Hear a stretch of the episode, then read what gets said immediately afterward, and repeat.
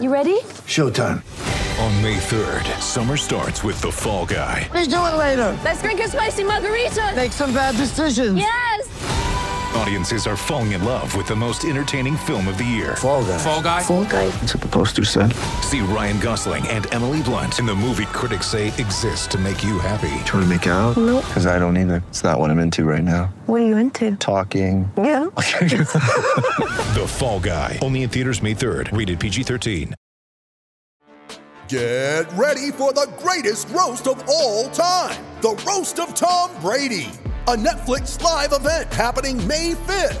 Hosted by Kevin Hart, the seven time world champion gets his cleats held to the fire by famous friends and frenemies on an unforgettable night where everything is fair game.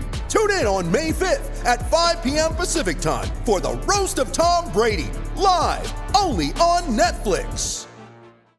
With threats to our nation waiting around every corner, adaptability is more important than ever. When conditions change without notice, quick strategic thinking is crucial. And with obstacles consistently impending, determination is essential in overcoming them. It's this willingness, decisiveness, and resilience that sets Marines apart. With our fighting spirit, we don't just fight battles, we win them. Marines are the constant our nation counts on to fight the unknown. And through adaptable problem solving, we do just that.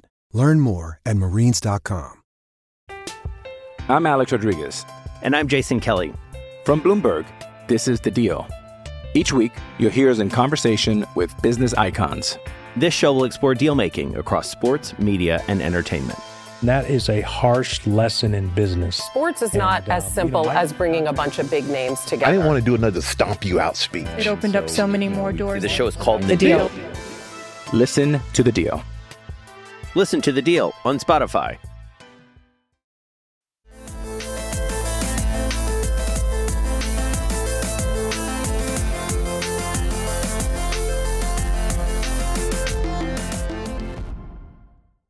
Hello and welcome to Islanders Anxiety from the Lighthouse Hockey Podcast Network. My name is Dan Saraceni. Joining me on this Sunday afternoon via Zencastr is my friend Michael Leboff. And Mike, the Islanders once again were down 2 1 in a series. Once again, tied the series with a very stirring game at home. Uh, a little bit different than the one they did against the Penguins, but uh, stirring game nonetheless. And I don't know, maybe one of the better Islanders playoff games I've ever seen in my entire lifetime. And I wasn't even there. You were there. I, I can't wait to hear about what that experience was like because it looked like a, a madhouse in there. I mean, you, here's like a quick anecdote. Just like after game, I was at game three too, and game three also was crazy.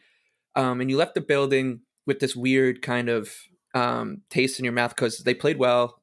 It was a very fluky way to end the game, obviously, um, and it was. But they they didn't deserve to lose. The Bruins kind of didn't either. It was very strange. Islanders just came out on the on the wrong end of the stick, and I was trying to kind of wrestle with with those feelings of you know you you you can't lose playoff games. It sucks. Like there's no moral victories in the playoffs, but this was as close as you can get. And you know I was walking. It was raining, which was apropos. And I'm walking to find my car. And uh, before these games, uh, when I've been tailgating, I've just been bringing a pizza uh, with whoever's been tailgating with me. We've just been eating pizza. And, you know, obviously on Long Island, there's plentiful, uh, unbelievable pizza. Like you can walk three blocks and you walk into an amazing pepperoni slice somewhere.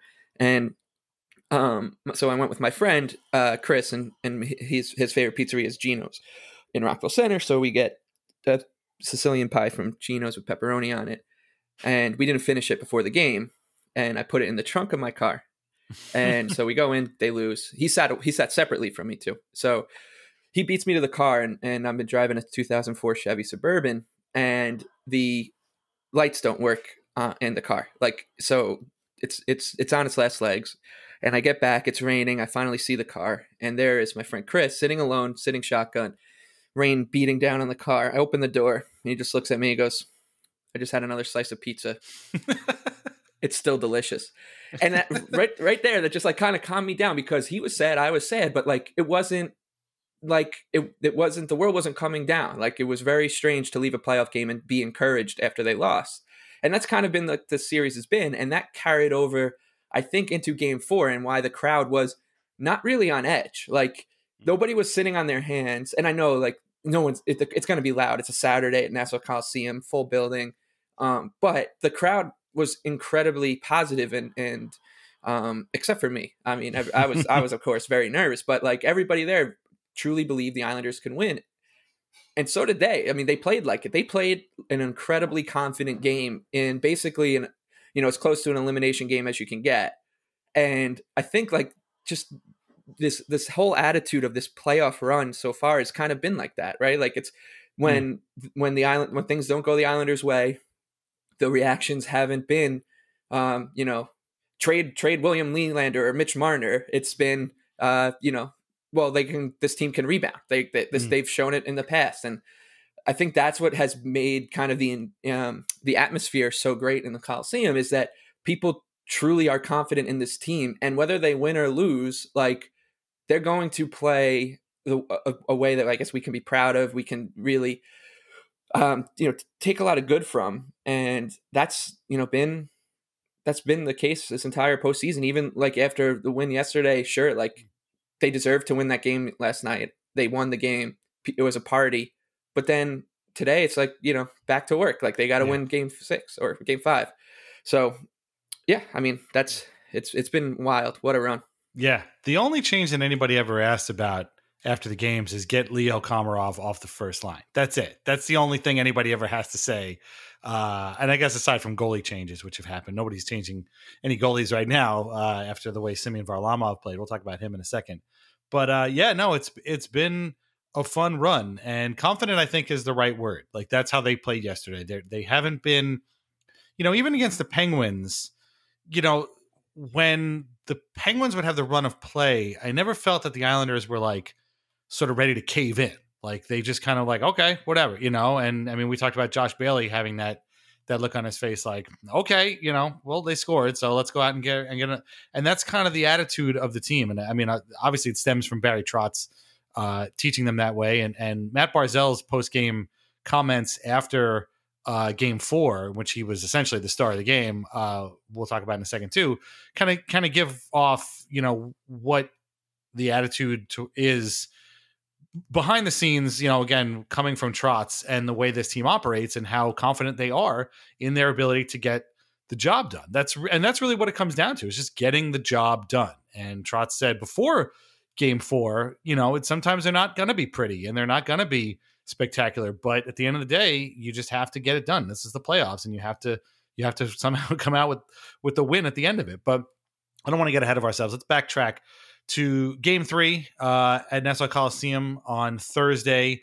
The Islanders coming off the emotional uh, overtime win in Boston in Game Two with Casey Cizikas. Um, it was uh, it was a good game, I thought, for the Islanders. Um, but I, I, don't know if that attitude is shared with a lot of people that were broadcasting or writing the game. Um, it would end up being a 2 1 overtime win for the Bruins. Uh, had a kind of a back and forth field. Craig Smith, who scores 100 goals a year against the Islanders and is one of the foremost Islanders killers going on today, perhaps the most the most foremost. He makes Brad Malone look like uh, nothing. It's crazy. I remember him. There's a name that you haven't heard in a long time. Um, he scored early, second shot of the game. Varlamov I don't know what is with him. Three games or four games in a row, he lets up early shots. It's really irritating. But the Islanders played well at that period. They had a lot more pressure. Uh, Varlamov was much better afterwards. Um, they, nobody scored in the second. Seemed to be a bit cautious for both teams. The Bruins uh, outshot the Islanders 13 to 8, but it didn't feel like there was that much of an edge. Like it felt like a pretty even period. Uh, going into the third, Barzal ties the game uh, with four minutes to go. He he second third effort on the doorstep, whacks it in. Not the most Barzal goal you've ever seen. Uh, more of an Anders Lee type of goal, if we're being honest. But again, it worked, and he did it, and it was his first goal of the playoffs. And John Forslund and, and Pierre McGuire and Joe Micheletti was were going on and on and on about that. Um, but the shots were again twenty one to nine Boston, but it didn't feel like it. I'm watching the game and I'm watching the shots, and I'm like I don't feel like the Bruins are dominating this period, and I don't feel like they dominated the game. We've seen the Islanders get dominated this playoff season. They got dominated in Game Five against the Penguins. Came one, came back and won in overtime because Tristan Jarry handed the puck off to Josh Bailey. We saw them get dominated really in Game One of that series too. We saw them kind of get dominated in Game One of this series too. Like that's domination. I didn't think the Bruins dominated. They might have had a territorial edge might have had more shots, but I don't know. It didn't seem that crazy. And I think I believe both shots, both teams had nine uh, high danger chances for the game, which shows you how even it was. Now, that being said, it goes to overtime. You think, okay, this is good. This is where the Islanders make their livings. Um, and they had all the pressure in the early going. And Tuukka Rask was fantastic. And the one time they come down the ice, Brad Marchand throws the puck, literally threw the puck, really, at Semyon Varlamov from the boards, and it goes in. And it was a very weird angle shot. And Varlamov had made 39 saves to that point. He was fantastic and he lets in one of the worst overtime playoff goals you'll ever see. It wasn't quite Tristan Jarry handing off the puck to Josh Bailey, but it wasn't far from it either. And uh, the look on Adam Pelech's face afterwards was like, okay, whatever, man. And then he just skated off the ice, like smiling. It was this very weird sort of, he looked like the Joker almost, like he was kind of smiling, like he was kind of going crazy. Um, but yeah, like you said, it was a, it, I, in a lot of ways, it was a good game for the Islanders. It's just an unfortunate result. Um, and you know, Marchand is that kind of guy. He just makes stuff happen. And uh, but I don't remember people being down. Nervous, I think possibly because you know you do have a whole other game to play, but definitely not down because they played well enough to have won the game. And so you know the feeling after it for me anyway was you know my friend Gio was there and you know he sent me a string of curses via text message and i was like they know what to do they, they know they know where to go from here like they played they played an okay game against a very hard team they know what to do and sure enough saturday night they showed that yes they do know what they need to do and they went out and did it yeah, I, w- I would also like commend. There's a lot to be proud of um, as an Islander fan. I guess you know since 2018, whatever you want to s- start this new era. Um, but there, I know there was like a bunch of people who were mad at Varlamov for that goal, but I mean, talk about a really reasonable response to that game. Like everybody, nobody was like, oh, you know, they they got to go back to Sorokin. Like this guy's a bum, whatever.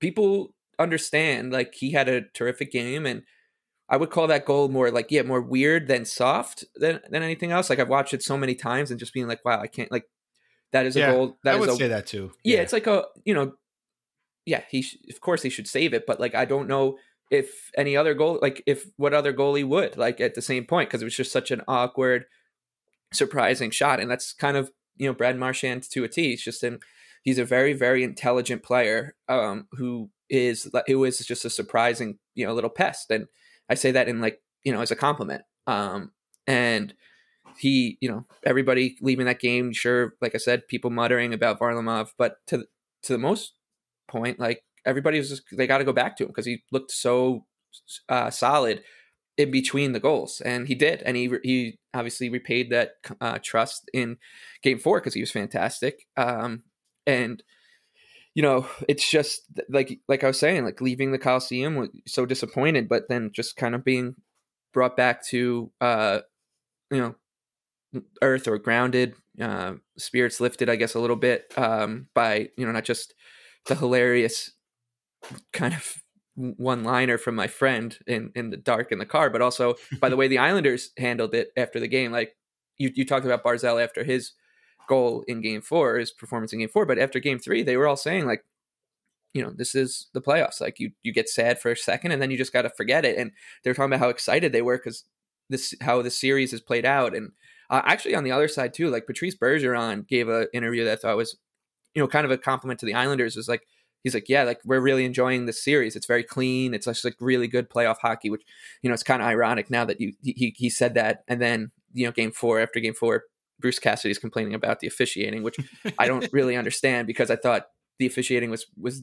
worse for the Islanders than mm. the Bruins in Game Four. I think there's really not not too much to complain about with the officiating in the series. Like it's not you know Buffalo Islanders 2007. This has been a pretty well um, you know consistent well, series. I guess if you're going to complain about it, it's that they're not doing anything. Like yeah. that's the thing. You know, I don't think it's favored either one team to be honest. Exactly. Yeah, and and um, but it was just funny that you know Bergeron goes out and says that, and then his coach the next next yeah. day says uh, something else. Uh, but he, uh, I just you know everybody after that game, it, it was almost like the Bruins were conceding that you know winning Game Three is means a can of beans, and mm. the Islanders kind of said the same thing, and um, winning Game Four kind of proves that out, right? Like now it's a best of three, and um, it this is kind of what the series has looked like basically since the first period of of Game Two. It looks like these these are just two very even teams. That game was incredibly even. Um, mm.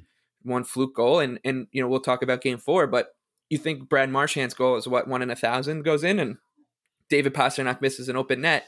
like that one in a thousand times. So it's like it's weirdly been repaid um, Mm. in a game that also was you know very very even. I think the Islanders were the better team in terms of um, kind of just controlling the tempo in Game Four. Uh, and but I don't, I don't think if if you know if someone was just watching that as a neutral and the Bruins ended up winning, nobody would say, well, you know, the, they they stole one Mm. uh, because I thought Game Four was was also just an incredibly well played playoff hockey game between two teams that are hell like if you can win this series, you can beat anybody.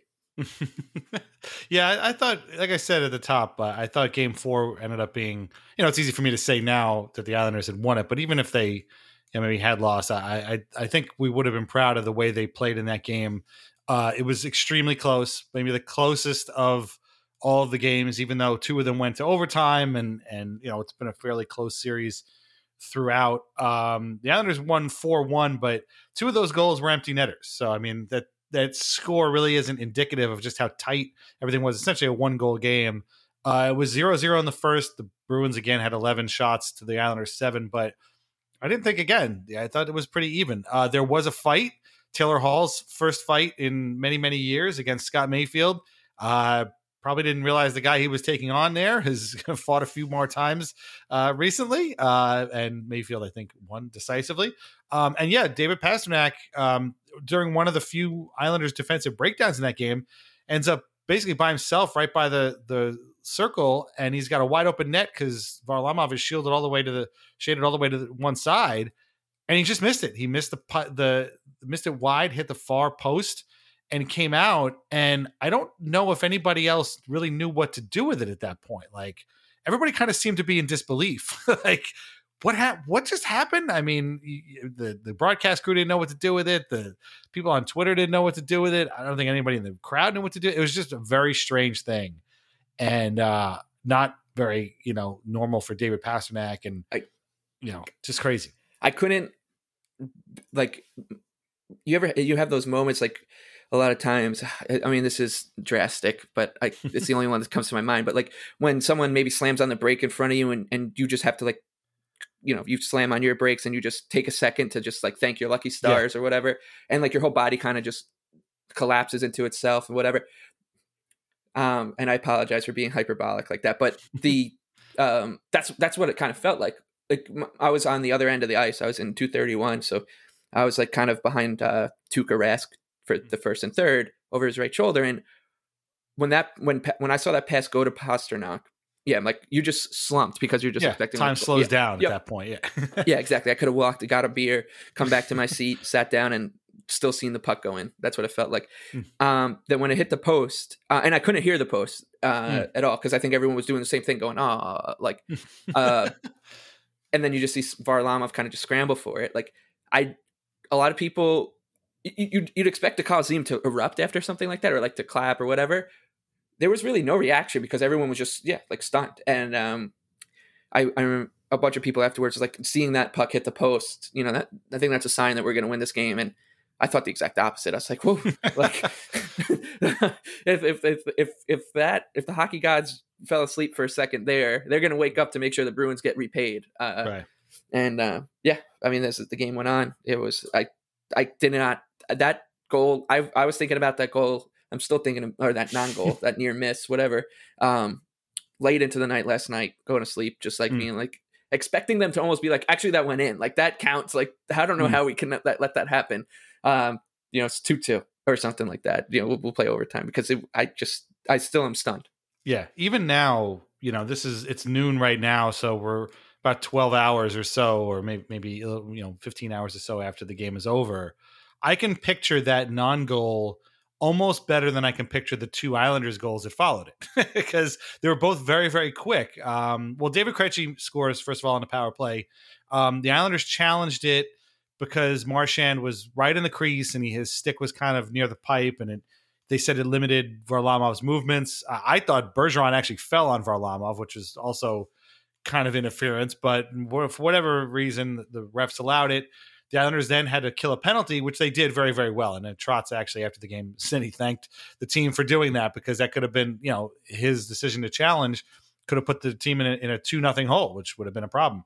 Um, but very shortly after, I mean, it might have been a minute, maybe a little bit more.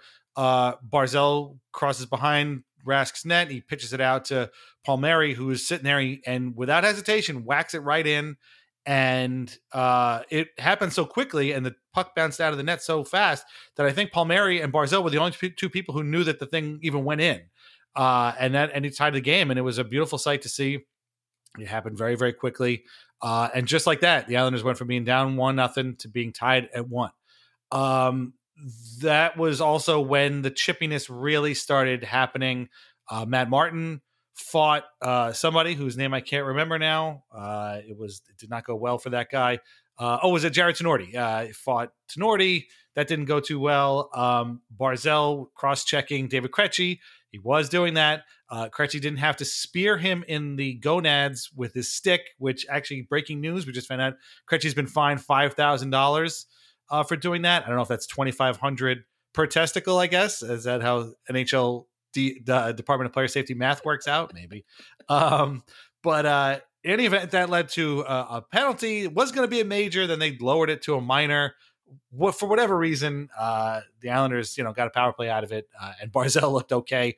Some people call it a dive. I'd like to hit you in the nuts with a stick and see how you dive. Um, just shut up. Like, just honestly, just shut up. You know, you want to see a dive, go watch Pastrnak get hit in the ribs from Leo Komarov in the regular season and watch him take a dive. I mean, you know, if somebody poked me in the ribs with a stick, I'd fall down too. So I don't know. But in any event, um, so went to third period, tied at one. Uh, the Islanders started third with a power play, but it was all Bruins. They had all the pressure in the world, and even though they're shorthanded, and it went on that way, uh, back and forth, very even for about until there's about seven minutes left when Barzal again. the, this I I've seen replays of this goal now about 10 times and i'm still not 100% sure what happens but there's a bit of a the puck bouncing around it ends up on barzal's stick sort of to the right of Tuukka Rask.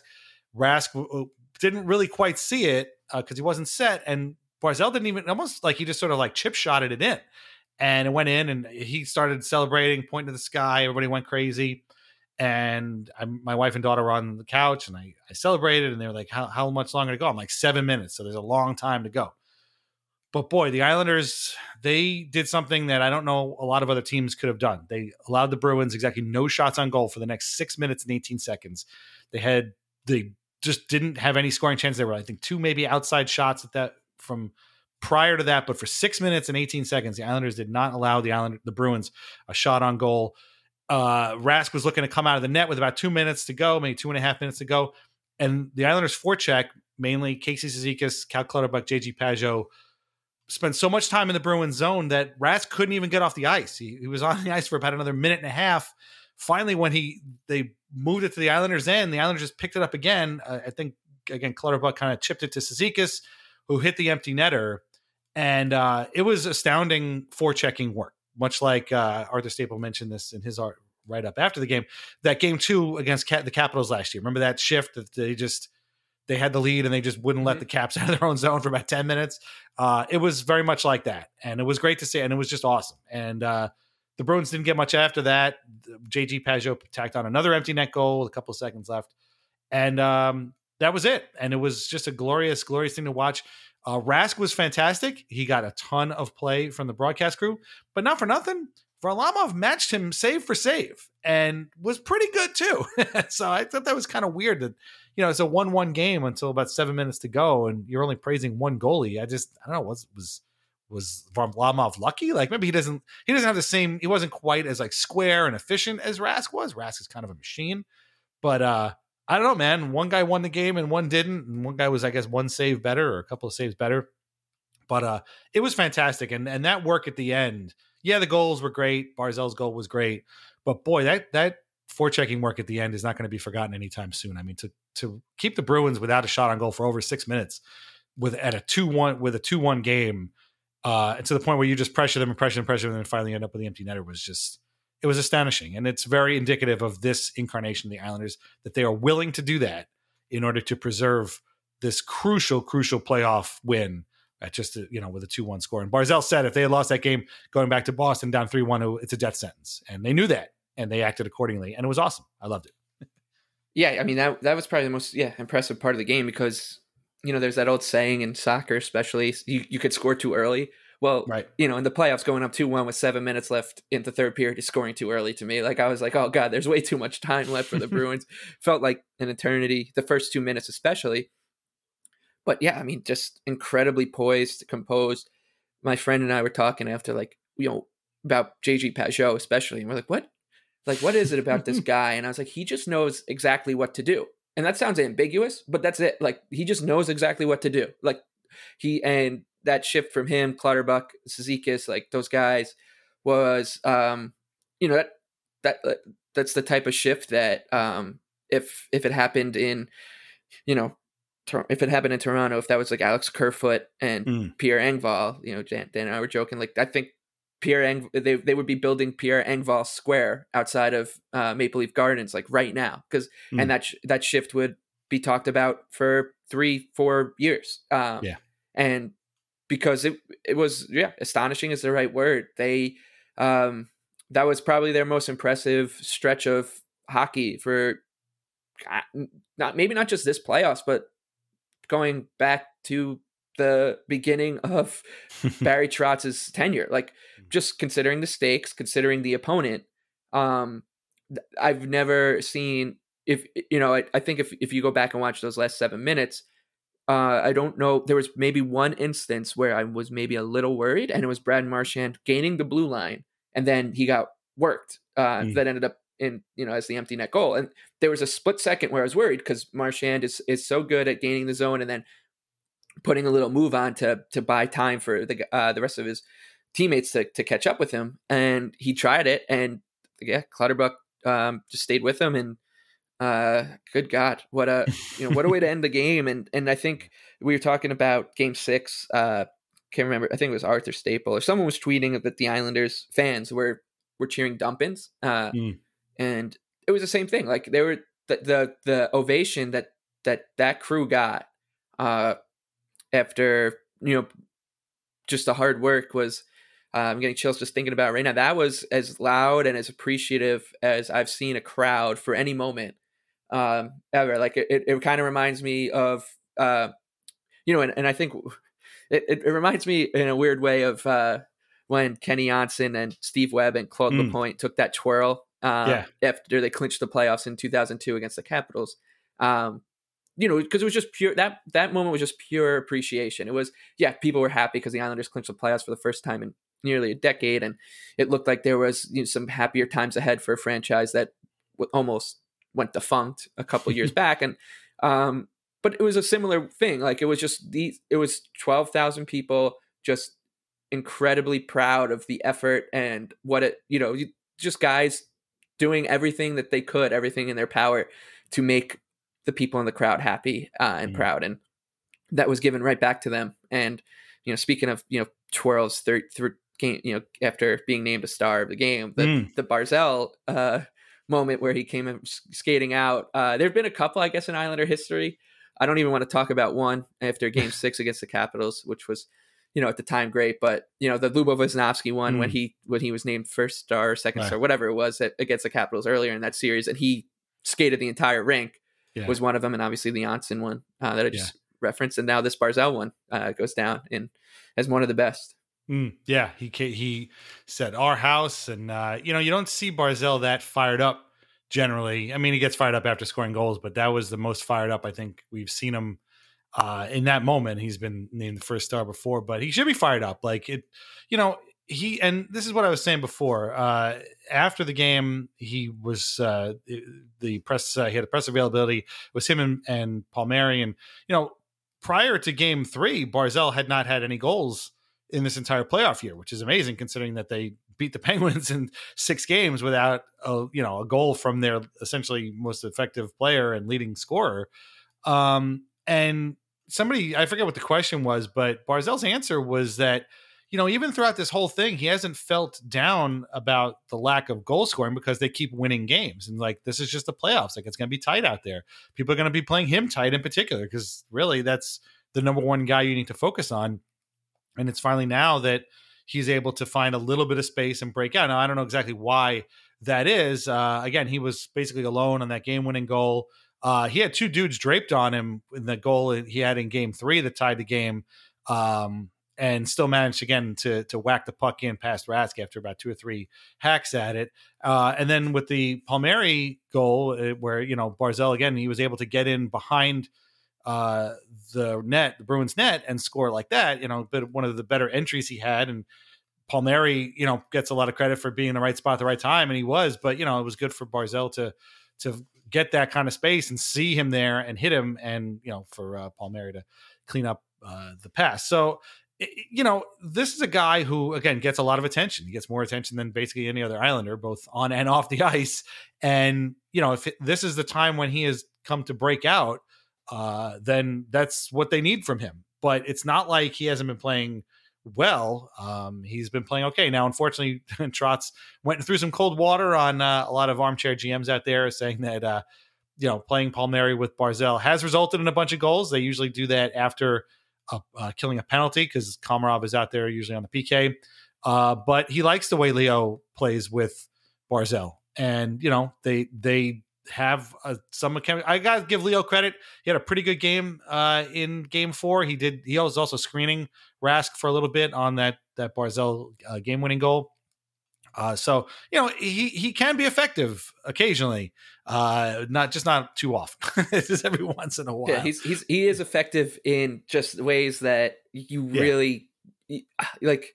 Pierre McGuire will pick up on it, of course, and like other people. But uh, yeah, I thought I actually there was one part where I was I was there was one play where I think I was pissed off at Leo in that game, which which means it's a good game. Like uh, I, I, mean, Bars I think Barzal and Varlamov and Adam Pelech again. Like they were the stars. Yeah. I thought. Yeah, Pelech was amazing. The Pageau, the Pageau line was incredible. Again, Travis Zajac again, and yeah. Uh, but I thought, yeah, like basically everybody who maybe hasn't been having the best run um, in this playoff series or hasn't been, you know, on at the top of fans' list, Komarov and Nick Leddy in particular were were pretty good. Leddy had a bad turnover, but once again, like one miserable turnover from Nick Leddy um, is is um, kind of not a big deal with the way he's been playing lately. And mm. I thought he he he he was skating. He was much more like confident. Thought Noah Dobson was good. I thought Andy Green actually was was really yeah. good too. Like he he won a couple big battles in front of the net, and um he he did what he had to do. And uh when when you know he, the puck needed to be shepherded to safety, he he did it. And uh you know that that is what this team is, right? Like it's everybody has to play their role um and not above or below it. And it looked that's what happened in that game. And Komarov, Komarov's role, for better or worse, right now is uh, just to be an absolute nuisance to get the puck, to make sure that Matt Barzal gets the puck um, and has a little bit of space. And he was all right. Like, yeah, I mean, I would love to see Kyle Palmieri play since they're two for three on shifts with the between the three of them. And I also think you know Barry Trotz isn't going to come out and say, uh, yeah, mm. no, yeah, the next game we're going to play uh, the three of them together because you know you don't you want to be cagey in the playoffs. You want to keep people off. I know like Oliver Wahlstrom's making the trip to Boston. I don't expect yeah. to see him again in the series, frankly, because of the way P- Travis Zajac is playing. And uh, I mean, unless obviously something happens, but um, it's just you. Know, I don't in a weird way like, and the series doesn't really call for that. It it does call for the the Zajac and Komarov types right now, and in the same way that Var, it call, kind of calls for Varlamov over Sorokin, whereas you don't need a game stealer. You need someone just to keep you in the game and and as uh, as great as Sorokin has played and how much we love him, you you you just trust Varlamov to kind of play the Tuukka style, right? Be square to the mm. puck, not not be adventurous, and maybe you know give up the big juicy rebound off a off a shot because you don't you know the team is doing planning that or whatever. Um, so I think you know you, you we maybe like then if if they you know by the some miracle advance um we, we maybe we do see Sorokin again, but for this series really calls for it sounds it sounds uh you know Pierre McGuire-ish to say, but it, this the series does call for that kind of those kind of types of players over the flashy guys right now. Yeah. Um one other thing about that uh that sequence with the no shots uh, in six, you know, whatever minutes at the end of the game. Um that was done by rolling all four lines. And while we spotlight Pageau and Cizikas and Clutterbuck on that one play that led to the empty net goal, that was all four all four lines doing their thing. And that again is the type of team this is, like you said. And you know, it, not every team gets a performance like that. And if you wonder why certain teams maybe flame out of the playoffs a little earlier than expected, not going to name any names might be because they don't have players that are willing to do that.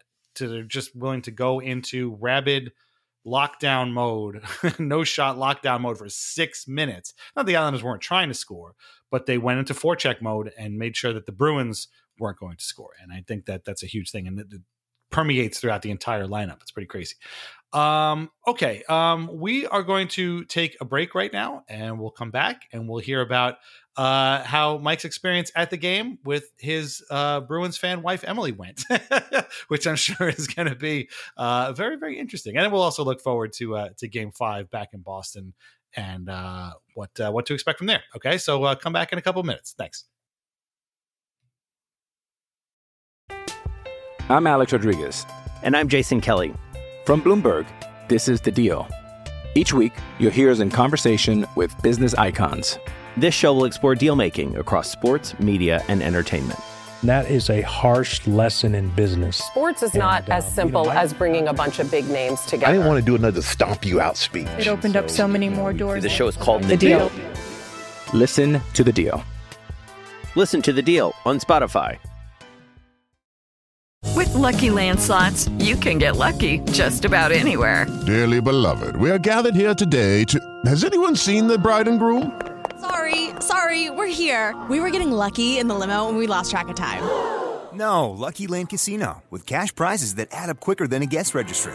In that case, I pronounce you lucky. Play for free at LuckyLandSlots.com. Daily bonuses are waiting. No purchase necessary. Void where prohibited by law. 18 plus. Terms and conditions apply. See website for details.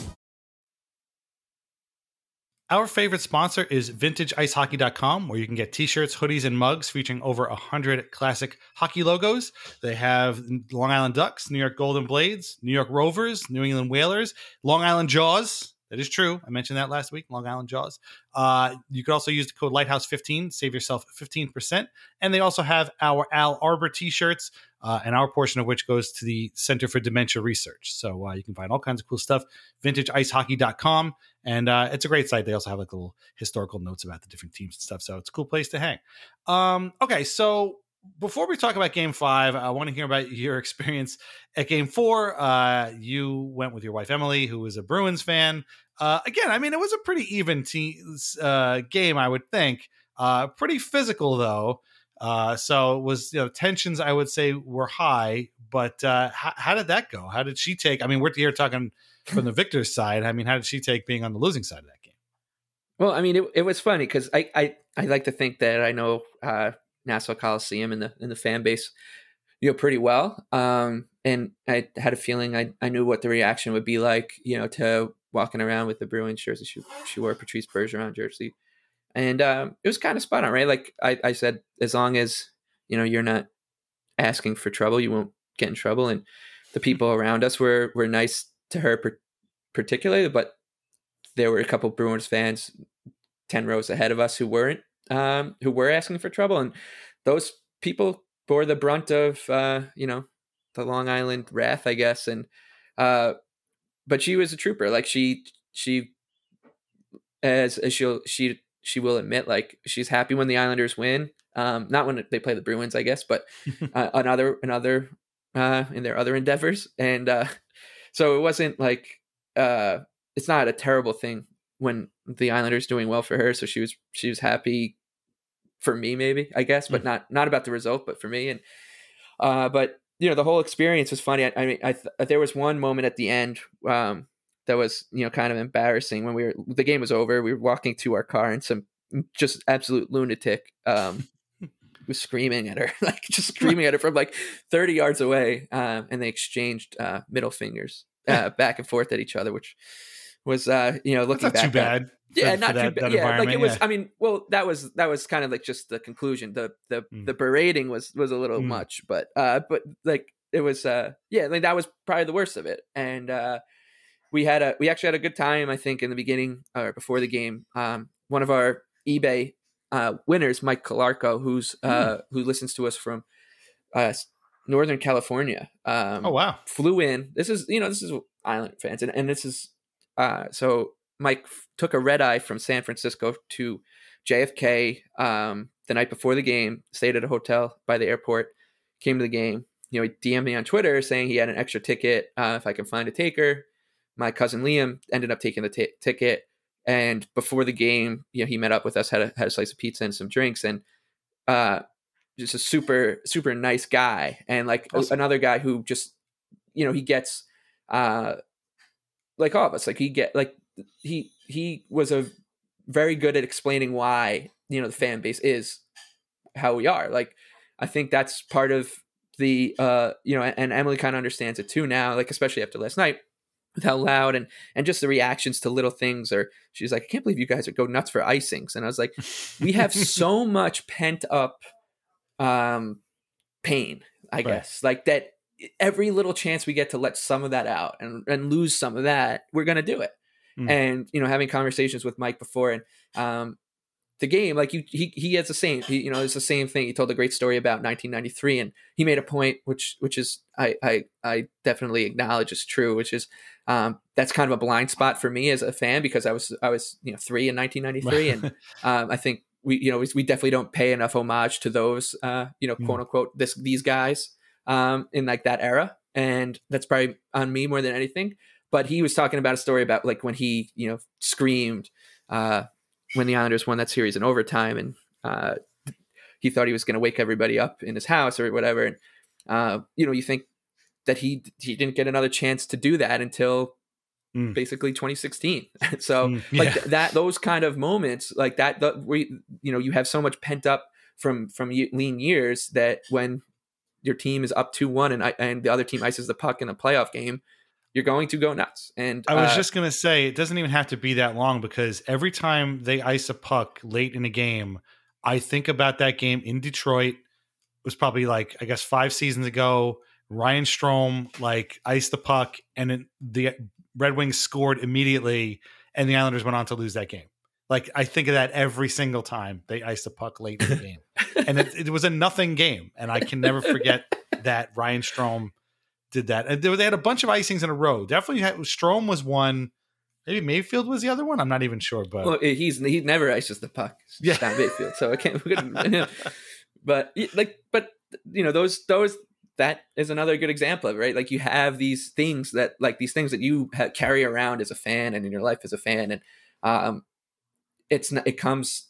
You don't get a chance to you know let those things go unless you have moments of like happiness to to to mm. do it. And um, I think you know she saw that last mm. night in full effect, like across one section. My buddy, she just tapped me on the shoulder and she just looked, pointed to my friend who was sitting in two thirty, and he was mm. waving his he was no shirt on, was waving his Hawaiian shirt over his head, just screaming at Tuukka Rask, just screaming at him like a great fan.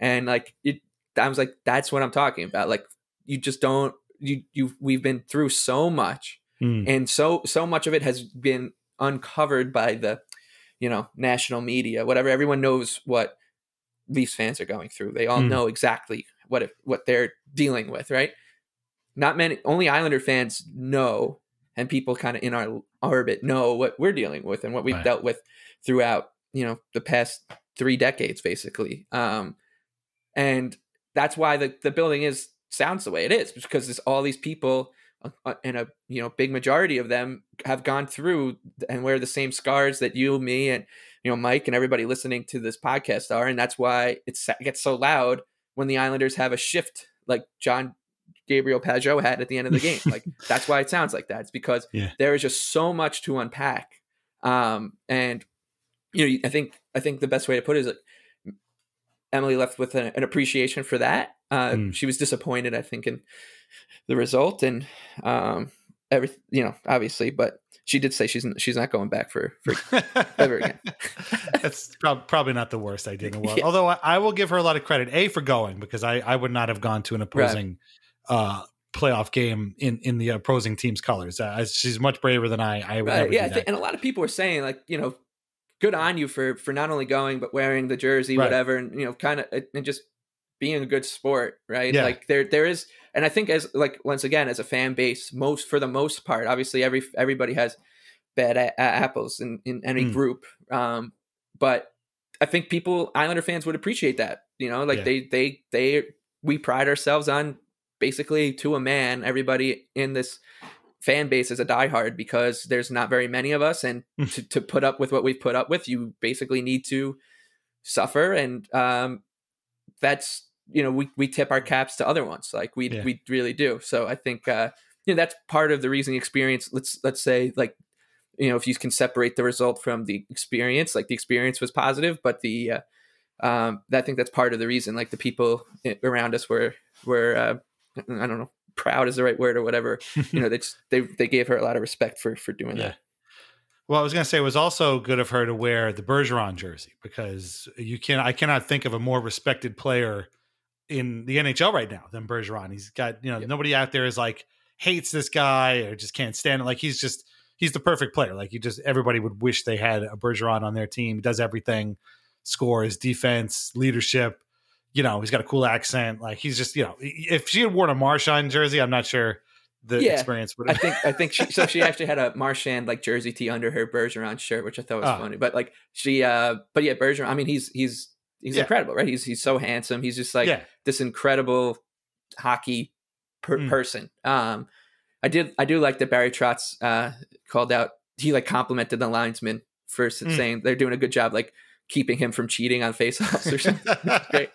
Um, hey, listen, but Wayne Gretzky cheated on face. yeah, everybody. Says and uh, but yeah, I think that definitely played a part in it. Um, but yeah, I mean, I think uh, you know, it could have it could have gone like a, a number of different ways, and it, it Yeah. went in a, in a way that was, uh, you know, fine, fine, cool. Everybody, everybody got out alive, and uh, yeah, I'm glad to hear that. Yeah. Um, in game three, uh, which was I don't know, it felt like a home Bruins home broadcast. I felt like those guys again. This is what I was saying before. Like I didn't feel like the Islanders were dominated, although I apparently don't work for NBC, so I, you know maybe I was missing something. But uh, uh, they talked a lot about Charlie McAvoy. And uh, by the way, real quick on McAvoy. So um, Fluto Shinzawa is the guy who covers one of the guys who covers the Bruins for the Athletic. It's very very good. If you haven't read his stuff, you definitely should. Uh, one of the better uh, more even keeled athletic uh, writers out there. And um, he wrote a story about McAvoy's Long Island roots and, uh, you know, being from Long Beach. Now, his family, now we know that Charlie McAvoy grew up a Rangers fan. Thing I appreciated most about this story, uh, obviously his family are all Bruins fans now. They fly the Bruins flag over the plumbing business that they still run in Long Beach. Turns out the reason that they were are Rangers fans actually is kind of cool. So they've had this plumbing business in Long Beach for a long time. Uh, was established by Charlie McAvoy's grandfather. And back in the 70s, probably before the Islanders even existed, maybe even earlier than that, um, the, a lot of Rangers lived out in Long Beach. And so when they needed a plumber, somebody, you know, ended up calling McAvoy's grandfather. And, and so he sort of became a plumber to a lot of the Rangers that lived there. And they would give him tickets to games at Madison Square Garden and things like that. So that kind of fandom sort of filtered down you know, normally if somebody's from Long Island and become a Ranger fan, that immediately puts you at the top of my shit list. Charlie McAvoy is still there, but I kind of get the fandom now, and I think I, I thought the story was kind of cute, so I was like, okay, fine, I'll give you a pass on that. But uh, I still don't like him. But w- the reason I bring it up is because during Game Three, um, they were talking about you know again McAvoy playing on the island, and and Pierre McGuire said something that he was like, you know, the fans before the game. Uh, while he was warming up, are really giving him the business, and he it, Pierre sounded sincere, like he was almost shocked that these Islanders fans were like, I can imagine what they were telling Charlie McAvoy through the glass while he was warming up, probably stuff that you know would make your grandmother blush. You know, it's the kind, the kind of stuff you hear on like you know Xbox Live when you're playing Halo or something like that. But uh, Pierre seemed really surprised that these Long Islanders would have that much vitriol for a fellow Long Islander, and I felt like being Pierre. He's playing for the other team here. Like that's you know, there's a reason why those people are angry and are trying to give Charlie McAvoy the business because they don't like him. I don't care where the hell he's from. He could be from across the street. It doesn't matter. Like they don't want him to win this game, and they're going to get under his skin. I don't know if it worked. I'm sure McAvoy's heard worse, but uh, it was it was kind of funny. I, I, that was my interpretation of. Maybe he meant something else, but my interpretation of him would be like, "Wow, I can't believe they're they're giving one of their own this kind of treatment." It's like, um, where have you been, Pierre? Like that's kind of what we do here. So I don't know. Oh, I, I, I'm, I've, I was uh, one of the perks of going to the game. Obviously, is not listening to uh, to the Yeah, you're broadcast. telling me. and, and, uh, I, I just, I think it's, it, it is, uh, yeah. They, they've even, even from like watching highlights back, it's just so funny to listen because, you know, uh, they'll be talking about complimenting like something going on with the Bruins or whatever, and in the meet, like they have to interrupt themselves because the Islanders start heading the other way, and it's it's not um it's not surprising. Like we're just used to kind of how it was. But I did I do want to say, and I said this last episode too. Like it is really nice to have like a legitimate reporter on the other end of uh of this of a playoff series uh because like the Penguins one was just so brutal to, to like figure out if if Evgeny Malkin was playing or or Casey Right. DeSmith because it was uh you know co- uh, to get to that information you had to find your you had to like fight through um, a ballad about about them and whatever so it is nice to have to have Fluto uh, on the other side because he's that story was good too. Like as a Mm.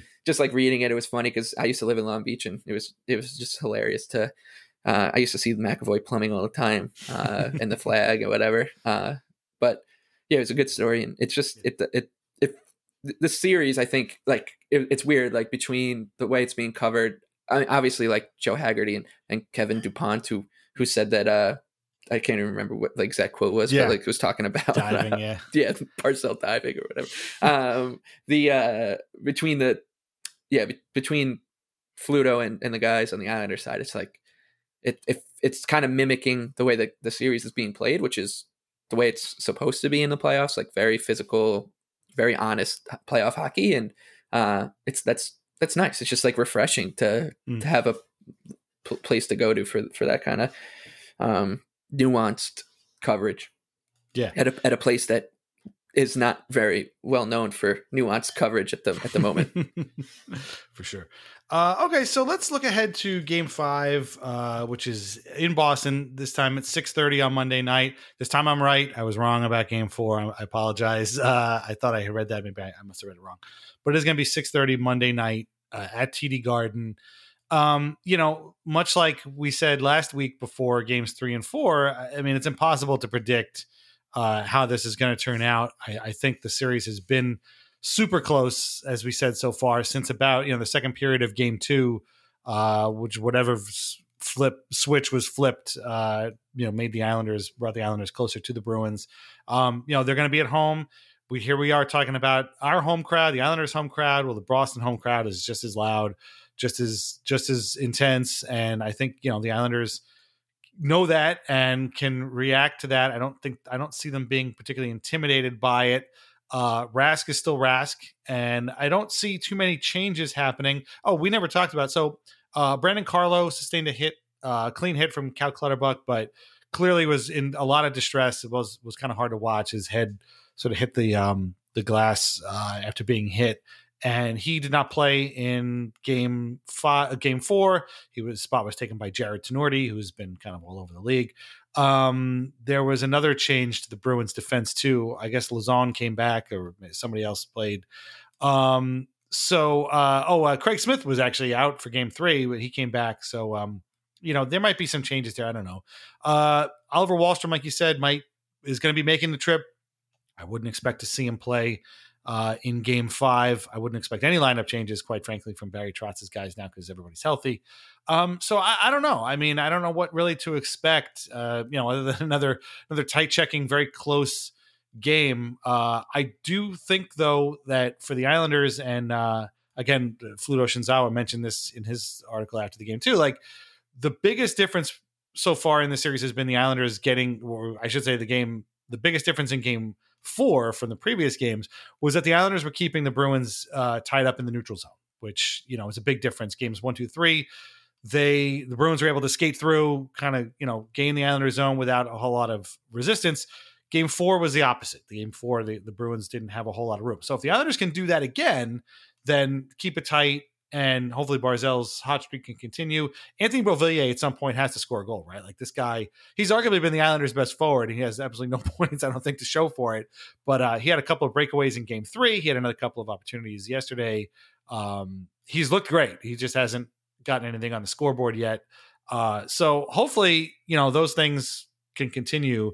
Um, but uh, you know, when games are this tight and you're expecting, I mean, I go into these games expecting it to be two one. And again, the, the last night's game was four one, but let's be honest, it was a two one game. So uh, I don't know what to expect. Uh, I'm going to be nervous, but I mean, I feel like the Islanders again have have acquitted themselves pretty well here and, and shown that the Bruins that they're just not going to kind of roll over and go away. So, uh, but then Game Six is on uh, Wednesday night at Nassau Coliseum, so we'll see what happens regardless of uh, of uh, what happens on Monday night. Uh, but uh, I don't know. What do you think?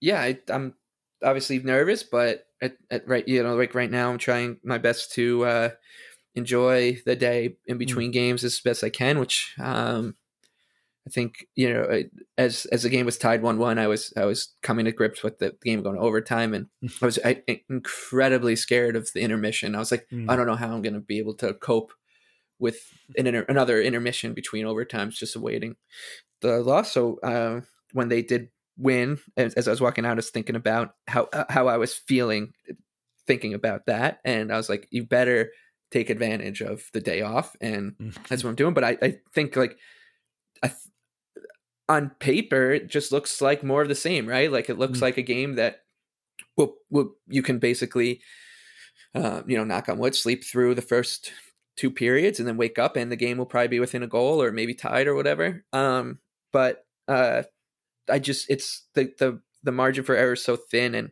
uh, the one thing I, I you the Bruins are just very we commend the Islanders so much about they're so unaffected, they're so composed, they don't get high too high or too low. And I think the same can probably be said about the Bruins. Like they're not going to mm.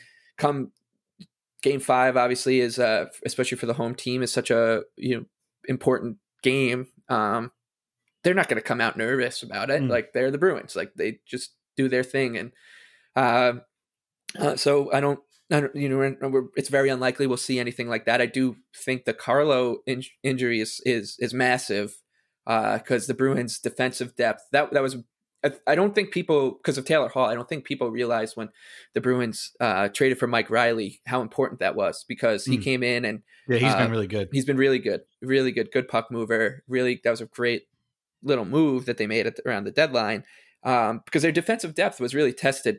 Um, this whole the first half of the season because you had guys like Jared Tinordi coming in and uh, he played game uh, four, not he wasn't terrible, I don't think, but he's not Brandon Carlo. Like Brandon Carlo's, he's very sound. He's just a great defensive defenseman. Good, can move the puck pretty well and doesn't really make mistakes. And uh, subtracting him and then forcing you know Connor Clifton into tougher minutes or Tinordi into tough minutes or Jeremy Lauzon, like those those are third pair defensemen. Um, and when you're playing the Islanders, a team that really thrives on for for checking, getting deep and making defensemen think twice about what they're going to do.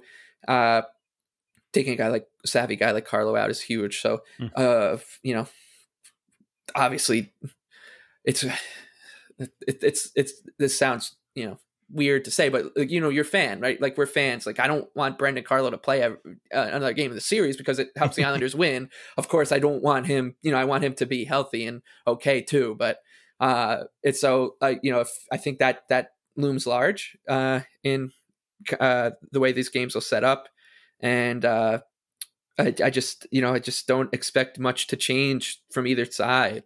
I think mm-hmm. the, the goaltending they've you know Tuukka and Varlamov so far have kind of been like mirror images of each other for the most part. Uh, I think everything you know Charlie McAvoy and Adam Pelech have been massive number one defensemen.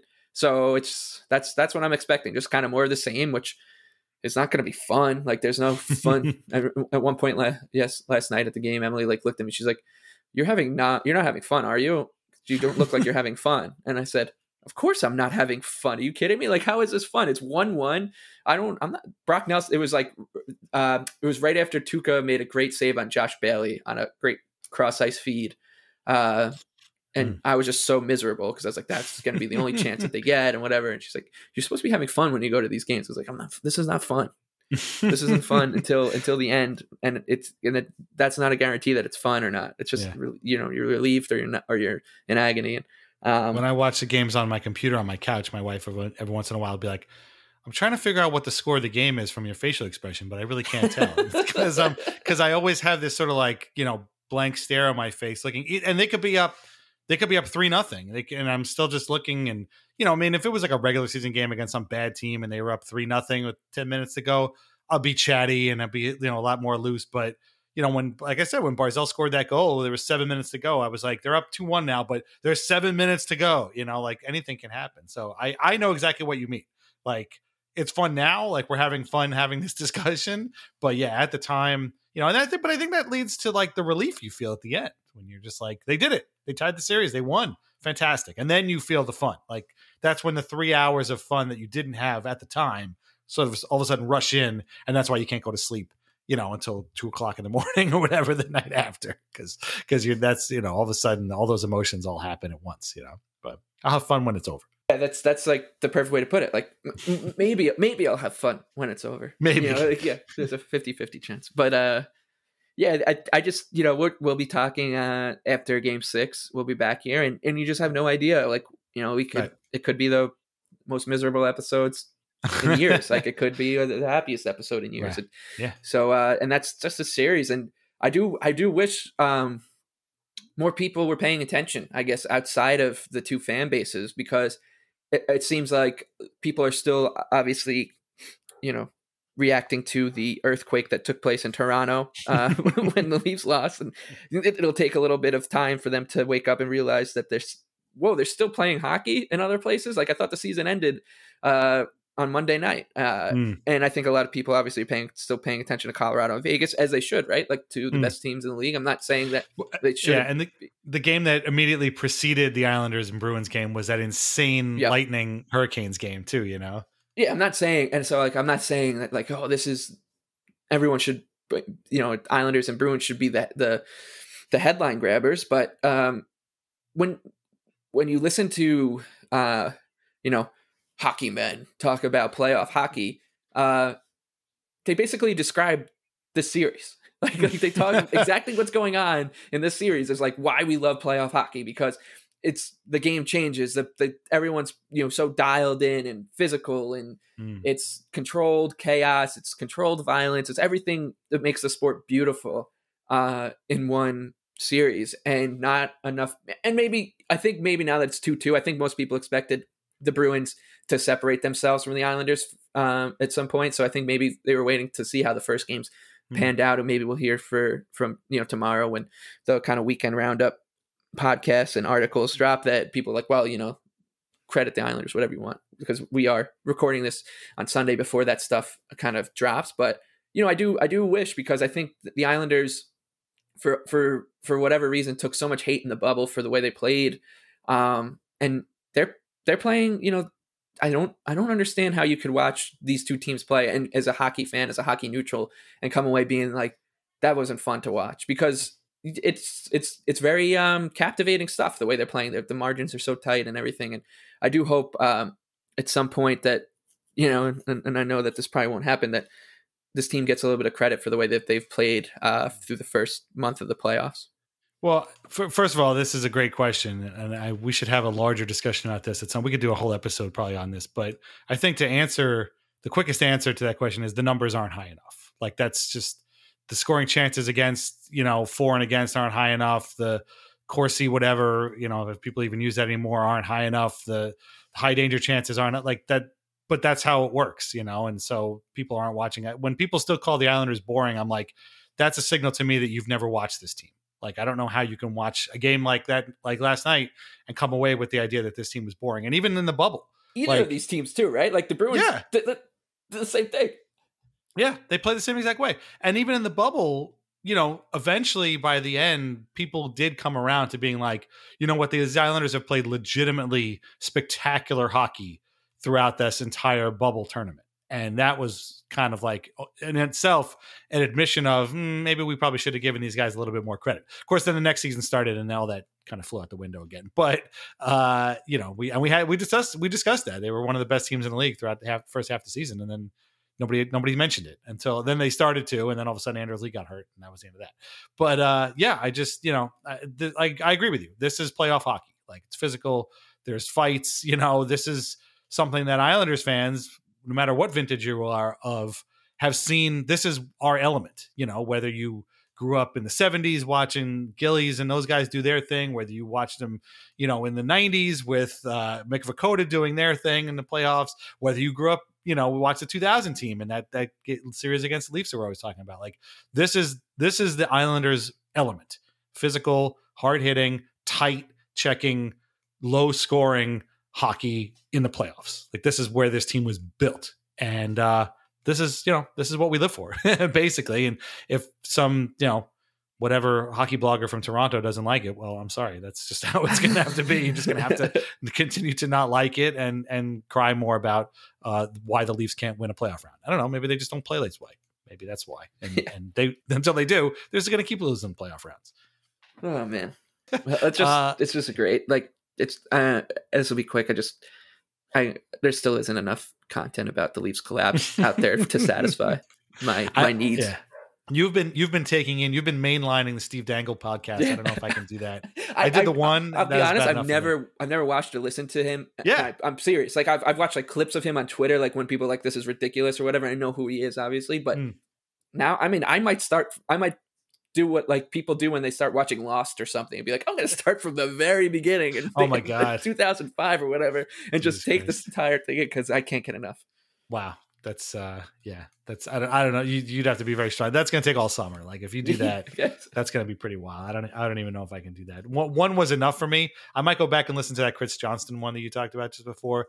Um, and Mirtle's going to be on apparently soon too, so that might be a good one. But I don't know. So great that's a lot of misery to take in. I might want. I might just email him and be like, "Let me be your booker for the next couple weeks. I have a, I have a couple other guys I want you to talk to." Yeah, maybe I'll give him my therapist number. He could talk to her too. but uh, yeah, it's definitely out there. So if, you, if you're looking for something to do in the off days, uh, that, that's our recommendation right there. Uh, anyway, uh, thanks for listening. We'll be back uh, Thursday night to talk about you know games five and six, regardless of whatever happens. Um, please leave us a review on iTunes. Uh, again, uh, thanks everybody who left us reviews earlier this year. We really appreciate it. Read Lighthouse Hockey every single day for your most up to date Islanders news and discussion.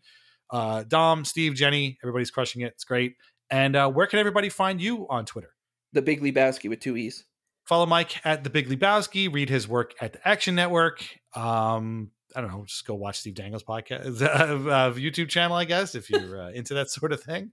And uh, we'll be back in a couple of days and uh, we'll see uh, where this series is at then. All right. Thanks a lot. Enjoy your Sunday and we'll talk to you later. Bye bye.